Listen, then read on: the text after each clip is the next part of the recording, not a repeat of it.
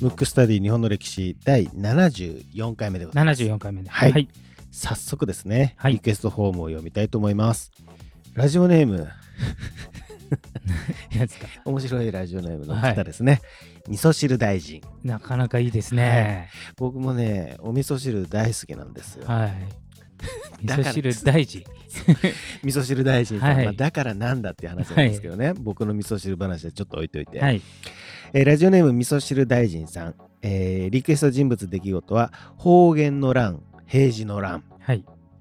お疲れ様です。味噌汁大臣と申します。はい。現在僕は受験生で大学受験を目指し勉強漬けの毎日を送っています、はいこのラジオは登下校時に受験勉強の一環として聞いています。息抜きと勉強の両立ができるので本当に助かっています。さてリクエストの方言平時の欄ですが天皇家藤原氏平氏源氏の家督争いが複雑でいまいち理解できていませんわかりやすく教えていただきたいと思いリクエストさせていただきましたこのラジオが末永く続くことを願っております収録頑張ってくださいとありがたいですね。はい味噌汁大臣さんありがとうございますはい。えっ、と、今回、ちょっとこのリクエストに答えようかなと思うんですけど、はいこれかなり複雑で、はいあの、ラジオに適さない。じゃあ選ぶなと。これ図に書かないと分かりづらいんでなるほど。ですよ。うん。多分、あの、ね、バリバリの受験生が、はい。わけ分かりませんっていうぐらいなんで、なるほど。あの、僕、あの、受験の時は死ぬほど勉強してましたけど、はい。そこからもう二十数年経ってますんで、はい。まあ僕なりにはい。話そうと思うんですけど、はいはい。じゃあ今回のテーマは方言平時の乱でいきましょうか。はい。うんあのちなみに知ってました？文吾は。いや僕ね、うん。全然知らなかったですね。なるほど。うん。ていうか方言が読めなかったですもん。あ なるほど。なんて読むんだってただね、これ方言でも合ってんじゃないかっていうね、まあ、うんどどっちが正しいかと方言の可能性が高いですけど、はい。で珍しく平安時代、うん。あのこの番組でも結構レアなはい。感じで、ちょっと時代をね、えー遡りたいなと思ってたところなので、はい。あとラジオネームも気に入ったんで、はい。いいですね。やろうかと思うんですけど。はい、じゃあ今回は方言の方言平時の欄はでいきたいなと。はい。はいじゃあちょっと若干遡って言うと、はい。方言平時の乱っていうのは、はい。まあ、武士のはい。時代が来うん。るきっかけになったやつなんですけど、うん。まあ、武士の時代といえば、うん。主に鎌倉時代はい。を想定されると思うんですけど、はい。その前が平安時代なんですよ。はい。平安時代っていうと貴族の時代なんで、うん。文吾が覚えてるうん。平安といえばどういう感じですか、僕が覚えてる平安。うん、僕が覚えてる平安蹴鞠とか。決まりとは なるほど。そうなんです。だからうん。まあまあそうなんですというかそういう時代。まあ、はい。ある割と平和な時代、はい。でちょっと平安時代をね、うん。整理しながら、うん。ちょっと方言平時の欄入っていこうと思うんですけど、はい。ある時から、うん。あの藤原氏っていうね、うん。人たちが、うん。これ天皇に自分の娘をうん。嫁がせてはい。生まれた娘はうん。自分から見たらうん。孫になるわけじゃないですか。孫ですねはい。そしたら権力握れるんじゃないかというなるほど。ことで、うん。そのなんていうんですか自分の娘を天皇家に嫁がせ、うん。それ生まれた子供が自分のまあ親戚になる、うんまあ、孫になる。はい。それを繰り返すんですけど、うんうん。それを外戚って呼んだんですよ、うんうん。まあ、外の親戚みたいな、はい。まあ、天皇家直系ではないんですけど、うん。母方として血を入れて、そういうすることによって藤原氏が力を持ち、うん。いつの間にか天皇より力を持って、うん。ただ天皇にはならならなずに、うんななならずなれないんですか？一応なれない。なれない。ええ。うん。けど中国とかだったらぶっ倒してうん王朝を開くんですけど、はい。それはせずに。うん。その、まあ、要するに外戚というはい。親戚の位置でこう支配するとうん。いうことをやってたんですよ。うん。うん。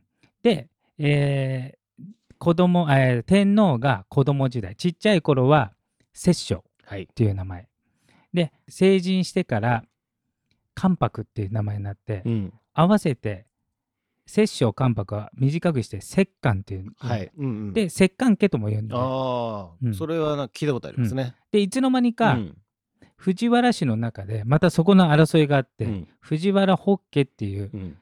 えー藤原家の中の名門のところがしかも出せない。うん。で藤原氏としても他の家は出せない。うん。で藤原氏の北家だけが摂政関白になれるってことで、うん。まあ、それを摂関家とも呼んだんですね。うん。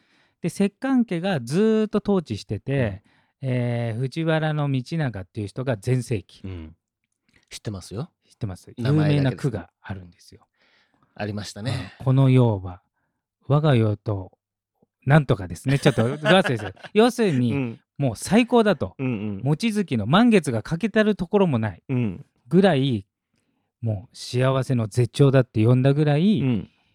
まあ牛耳ってたわけですね。うん。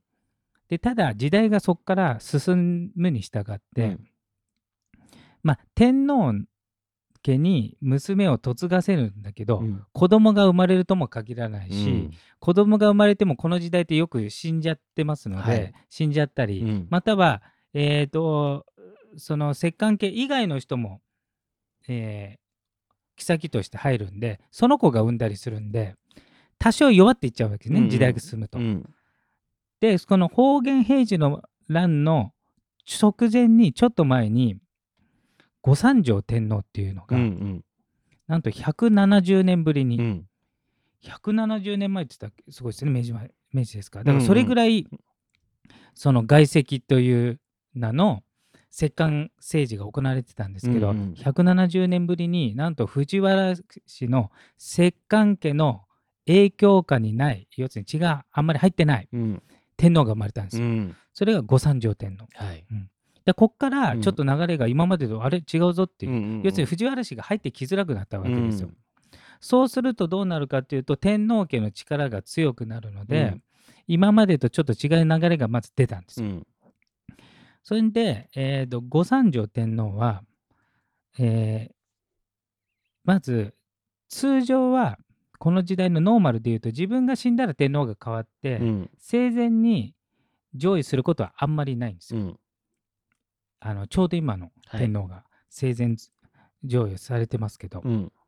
それをして、えー自分は天皇を辞めて、うん。ちなみに天皇を辞めてい生き生きたまま辞めた場合何ていう名前になるか知ってますか？生きた生きたままやめると上皇。正解。おお上皇っていう名前ね、上の上の皇ですね。そうそうそうう。ん。上皇、うん。でさらに大体出家することが多いんで、うん。その後お坊さんになるというか出家すると法皇なんですね、うん。うん法うん。うん。になるんですよ、はい。まあ上皇か法皇って大体お一緒です、はい。あの出家してるかどうか、うんで、えー、とその藤原摂関家の外籍を持たない影響下にあまりない御三条天皇が早めに、うん。要するにまた摂関家が力を持ち出すかもしれないので自分が生きてるうちに自分の子供に譲,、うん。譲ったわけうんうですよ。ん。それが白河天皇。うん。だから御三条天皇がうん。上皇になり、うん。白河天皇ができました。うんでそれをしないと今まで天皇家って大体摂関家の方で、うん。じゃああなあのあなたというか、うん。決めてたのをうん。摂関家が弱った時にうん。もう自分で決めちゃって、うん。自分の影響下にしようってことで上皇になり天皇になったんですよ。なるほど。でその白河天皇はうん。また同じことを考えたんですよ。自分がすしてもらったことされたことをそうしようっていうことですね。そう。で、えー、となぜかっていうと天皇を指名するのを、うん。まあその自分のお父さんの御三条天皇はしましたけどまたね藤原家が摂関家が盛り返して、うん。また天皇の後継ぎ問題に介入されるのも嫌なんで、うん。自分も生きてるうちに譲ったわけです。よ。うん。それが堀川天皇ってですよ。だから、えー御三条天皇、うん。白河天皇、うん。えー堀川堀天皇。川うん。で白河天皇うはん。上皇になり、うん。えー堀川天皇もいた中で上皇の方が力が強い状態を作ったわけですよ。うんで御三条天皇もそれをやろうとしてた意図もあるかもしれないです。よ早く死んじゃったんでできなかったんですよ。うんうん。だからこれが初めて上皇が力を持ったまま政治をやるってことで院政っていう名前を聞いたことあるかな、うんここで初めて院政っていうのがあるんですよ、はい。だからちょっと流れ歴史の流れを言うと、うん。整理して言うと、うん。まず、えー摂関家平安時代、摂関家天皇ではなくて摂政関白が政治を力を持つ、うん。次に来るのが院政の時代、うん。これは平安時代末期。はい。その次に武士の時代が来るんですよ、からそのちょっとつなぎの院政の時代が始まったんですよ、うん。それが白河天皇が天皇じゃなくて上皇になってうん。政治の中心を担うっていうのを院政、うん。やった時にでさらに堀川天皇がうん。早く死んじゃったんで、おー。子供なんですけど、うん。鳥羽天皇っていうのにまあ孫ですね自分の、についたと、うん。でその時も藤原氏の影響を受けずに白河天皇上皇が、うんえー意思を持って後継ぎをだから力を持ってる状態んが起きたんですよ。で鳥羽天皇が天皇なんですけど、うん。上皇の方が力が強いので、うん。嫌だなと。軽いけどまあそういうことですね。うん。でもおじいちゃんが強いってことですね。おじいちゃんが強い。嫌なんだけど、うん。おじいちゃん強いからと思ったら、やっぱりおじいちゃんだからうん。亡くなるわけじゃないですか。はいはいはい。た時に鳥羽天皇は、うん。多分過去に嫌だったんだけど、うん。自分もしちゃおうと。うことで自分も天皇の位を、えー譲るわけですね。はい。崇徳天皇という、はいはい。自分の子供、うん。うん。に譲ると。りますね。うん。うん。崇徳天皇。譲ると。うん。でその時にまあそれはね長男だったから譲ったわけです。うん。でまあ院政が始まってますから、うん。上皇が力を持って。うん。だからねこれありがちなんですけど、うん。それはもう順当な長男を継がした後に、はい。お気に入りのうん。妃がうん。できたんですよ。うん。そうすると、うん。まあこれ大体歴史のお約束ですけど、はい。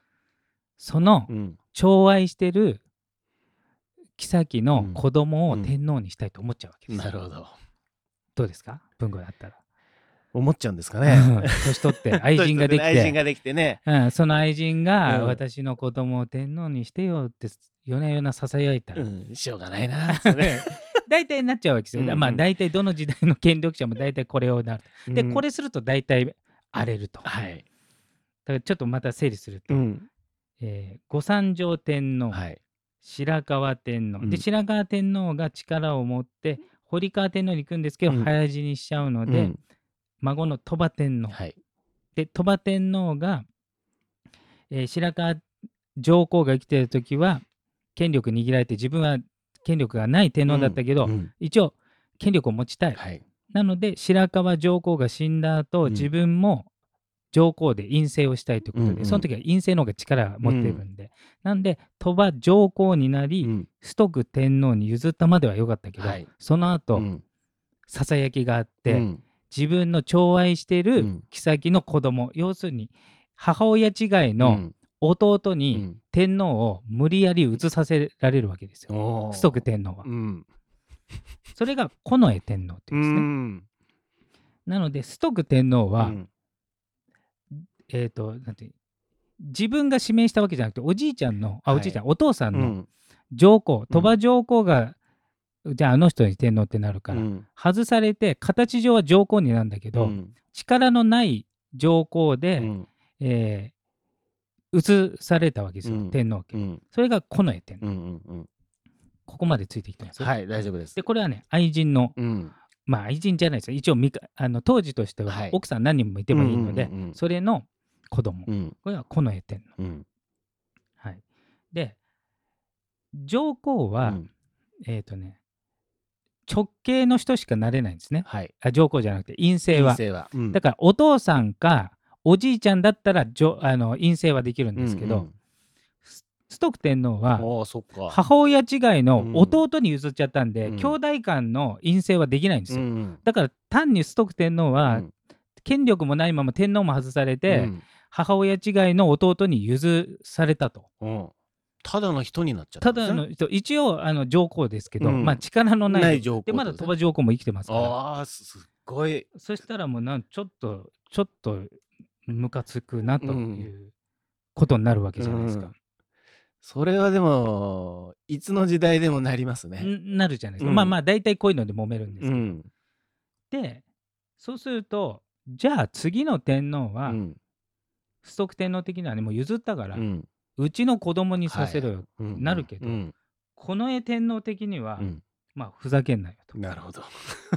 それはもうこっちだろう、うん。ことになるわけですよ。はい。でそれでちょっとこう火花がバチバチってう言って、ん。でそのタイミングでこのね背後にもいろいろいるわけですよ。いそういそいそうですね。うんだからストグ天皇のお母さう。ん、うん。えー要するに鳥羽天皇の、うんえー皇后はいもともとうん。寵愛されてうんる妃よりも前の、うん。要するに、えーお母さん、うん実のうん。それも出身うのん。家があるわけじゃないですか。それもちろん貴族じゃないと天皇の妻になれませんからうん。そこを応援してる貴族とうん。新しくうん。天皇になった近衛天皇側の。貴族とうん。も戦いになる、うんだから天皇の兄弟同士の戦いもあるし、うん。それを応援してる貴族の戦いもあるなるほど。だんだん大きくなってきますね。でそのタイミングで、うん同じタイミングで摂関家も摂関家は力を持たなかったんだけど、うんこの時ちょっとずつ力をまた復活させてた時に ここも跡目争いがはい。起きたわけですはい。で摂関家の方はうん子供が生まれなかったうので、ん。養子を取ったんですよ、うんまあ、これもありがちです、はい。養子を取って後取りだからその人が継ぐと。で摂関家っていうのは代々世襲なんで、うんそのまま順調に育てば摂政関白になると、うん。そしたら実子が生まれちゃったんうです。養子が最初長男が養子であり、うん。うん。その後自分の子供が生まれたはい。そうなるとどうなるかっていうと大体外されるわけですよね、うん長男がはい。養子の人養子の方がですね。そうすると養子の方は、うん摂政関白になれないから力があの持てなくなっちゃうので、そうすると後ろ盾をを欲しいから、うん。他のところにまあ応援してくれと、うん。そこも分裂するわけですよ、うん。要するに養子に入った長男と、うん。実子の次男とうん。対立、うん。これが天皇家うのん。対立と摂関家の対立が混ざったわけです 大変ですね。大変なんですよ、うんこれが方言の乱の元凶なんですけど、うん一応時間なので、はいここからパート2にパート2行きますねですね。来週もうで。だいぶ今はこの背景をこう話しただけでも結構大変なストーリーですね。そうですね。うんぐちゃっとするストーリーうんこれ聞いてる人ぼ僕もねこう噛み砕きながらというかね聞きながらメモ取りながら 書いてやってましたけど聞いてる方もねなんかちょっとそんな感じでねそうですね。やっとかないとね、うんごっちゃになりますね。そうなんですよ。はいうんなるほどじゃあちょっとこの味噌汁大臣さんからのリクエストが今度はパート2もいくとパート2までね。はいはい。いくということでですね今回はですねここまでということで、えー今回のテーマは方言平時の乱でした。